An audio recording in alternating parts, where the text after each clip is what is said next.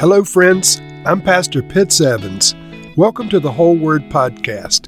Let's get right to the Word of God. Genesis chapter 31. Jacob heard that Laban's sons were saying, Jacob has taken everything from our father and has gained all of this wealth from what belonged to our father. Jacob also noticed that Laban's attitude toward him was not what it once had been. Then the Lord said to Jacob, Go back to the land of your fathers and to your relatives, and I will be with you. So Jacob sent word to Rachel and Leah to come out to the fields where his flocks were. He said to them, I see that your father's attitude toward me is not what it was before, but the God of my father has been with me. You know that I've worked for your father with all of my strength, yet your father has cheated me by changing my wages ten times. However, God has not allowed him to harm me. If he said, The speckled ones will be your wages, then all of the flocks gave birth to speckled young. And if he said, The streaked ones will be your wages, then all of the flocks bore streaked young. So God has taken away your father's livestock and given them to me. In breeding season, I once had a dream in which I looked up and saw the male goats mating with the flocks, and they were streaked, speckled, or spotted. The angel of the Lord said to me in the dream, Jacob, I answered, here am I. And he said, Look up and see that all the male goats mating with the flock are streaked, speckled, or spotted, for I have seen all that Laban has been doing to you. I am the God of Bethel, where you anointed a pillar, and where you made a vow to me. Now leave this land at once, and go back to your native land. Then Rachel and Leah replied, Do we still have any share in the inheritance of our father's estate? Does he not regard us as foreigners? Not only has he sold us, but he has used up what was paid for us. Surely all the wealth that God took away from our father belongs to us and our children. So do whatever God has told you. Then Jacob put his children and his wives on camels, and he drove all of his livestock ahead of him, along with all the goods he had accumulated in Paddan Aram, to go to his father Isaac in the land of Canaan. When Laban had gone to shear his sheep, Rachel stole her father's household gods. Moreover, Jacob deceived Laban the Aramean by not telling him he was running away.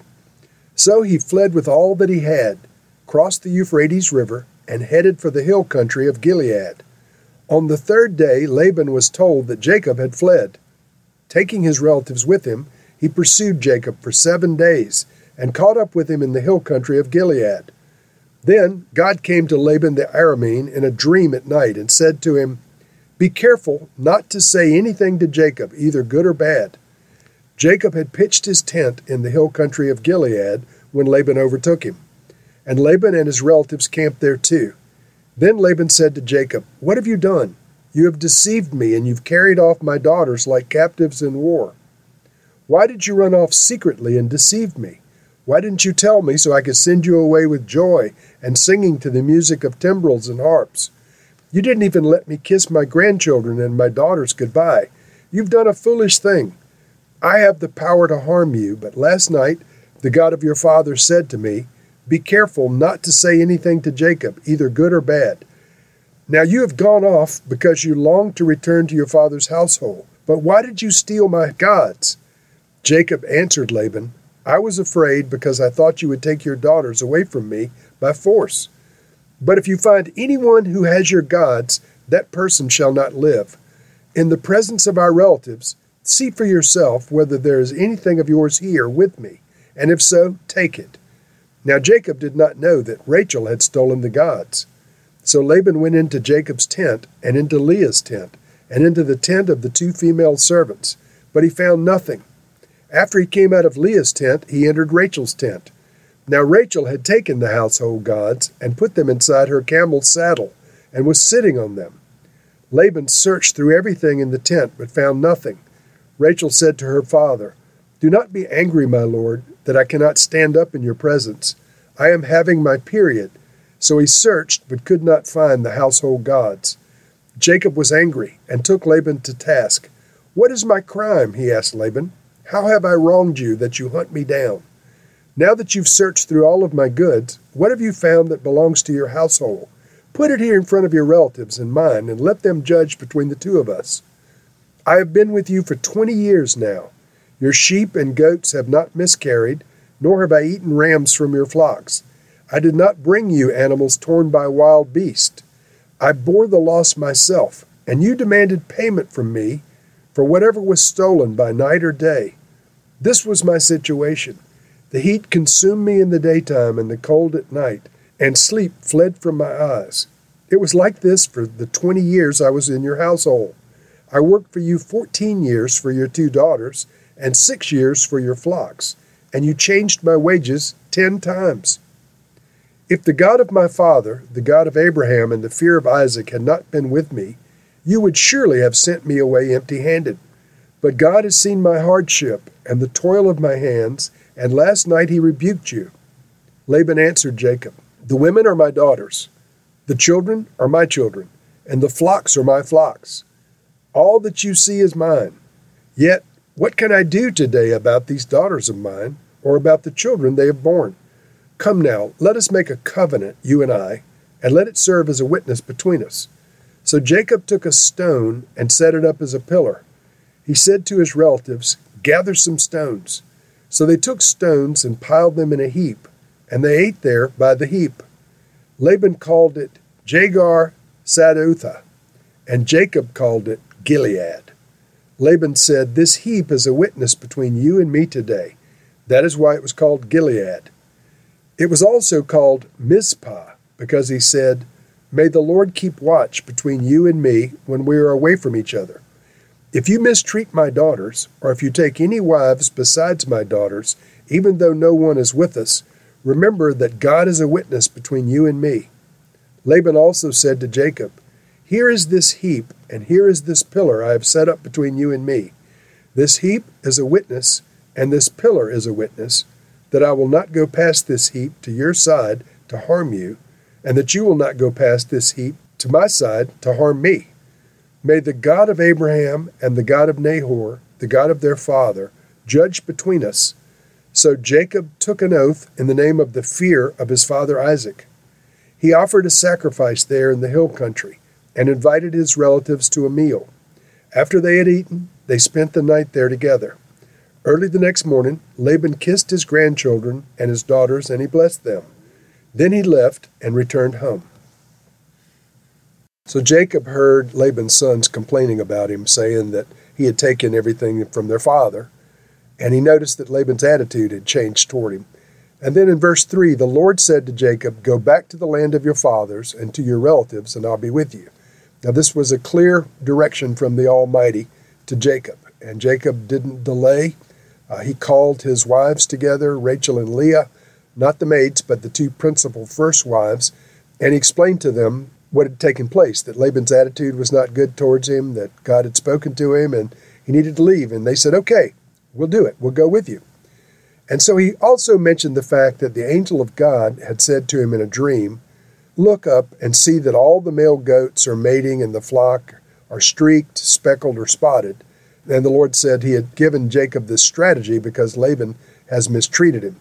And so, this strategy of the speckled goats and the peeled bark and all that we discussed in chapter 30 came from this dream. The Lord gave Jacob supernatural guidance with how to increase his own holdings, and in the process, Laban's holdings diminished. Now, why did Rachel steal Laban's idols? They made a comment that's very telling. Rachel and Leah made a comment in verse 14. They said, Do we still have any share in our inheritance of our father's estate? Does he not regard us as foreigners? Not only has he sold us, but he has used up what was paid for us. Now, this is the bride price that Jacob paid Laban, all these 14 years of labor. In their opinion, they should have had some return in, in the form of a dowry from their father. And so Rachel stole her father's household gods. We have to assume that they were made out of some kind of precious metal, but the two are connected. Rachel was looking for the reimbursement that she was denied from her father that should have come to Leah and Rachel in the marriage. And she went and stole the most valuable thing she could put her hands on from Laban, which was these uh, household gods. So Laban was incensed when he found out the girls were gone and Jacob was gone and his idols were gone. And he went tearing after them with as many people as he could muster. But in the process, on the third day, uh, God came to Laban in a dream and said to him, Be careful not to say anything to Jacob, either good or bad. In other words, don't be violent with him.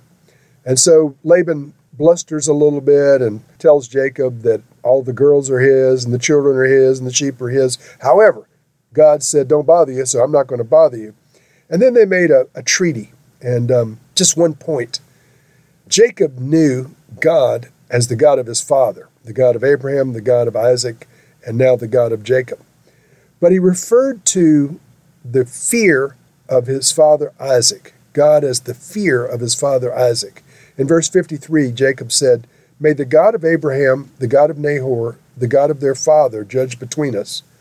So Jacob took an oath in the name of the fear of his father Isaac. I love that name, the fear of Isaac, the fear of Isaac. And so this unique name of God was only connected to Isaac, the fear of Isaac. But he's also the fear of Isaac to Jacob. He's the fear of Isaac to Laban because God had put the fear of God in Laban and said, Don't you touch Jacob. And so this fear of those under the protection of the Almighty came on on Laban that he was not to touch or harm Jacob or the girls or the children in any way. Friends, this fear of Isaac is still available to us today. The Lord appearing as the fear of Isaac. I prayed when my children were young that the fear of Isaac would rest on them to keep evil companions far from them, that the fear of Isaac would rest on them to keep evil men and evil women from sexually mistreating them. And so, friends, I just want to pray for that protection now from the fear of Isaac. The Lord is the fear of Isaac. And so, Father, we pray now, we just invoke you as the fear of Isaac, the way Jacob responded and, and called on you to, to um, hold Laban away and to protect him and his family. We call on you, Lord, to protect us and our families. May the fear of Almighty God come on those who would lead us and our children astray. May the fear of Almighty God come on evil companions to separate them from us and our children. May the fear of Almighty God, the fear of Isaac, come on us so that we might know you in this way as well as the other ways you have revealed yourself to us. We pray these things, Lord, in Jesus' name. Amen.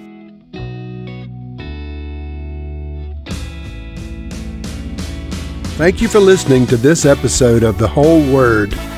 It was brought to you by Whole Word Fellowship and the Northern Virginia House of Prayer. If you were encouraged, please share our podcast with your friends. We'd also appreciate it if you'd hit subscribe in your favorite podcast app and take a few moments to write a review. If you'd like more information on our church and our ministry, you can go to wholeword.net or wholewordpodcast.com for more information.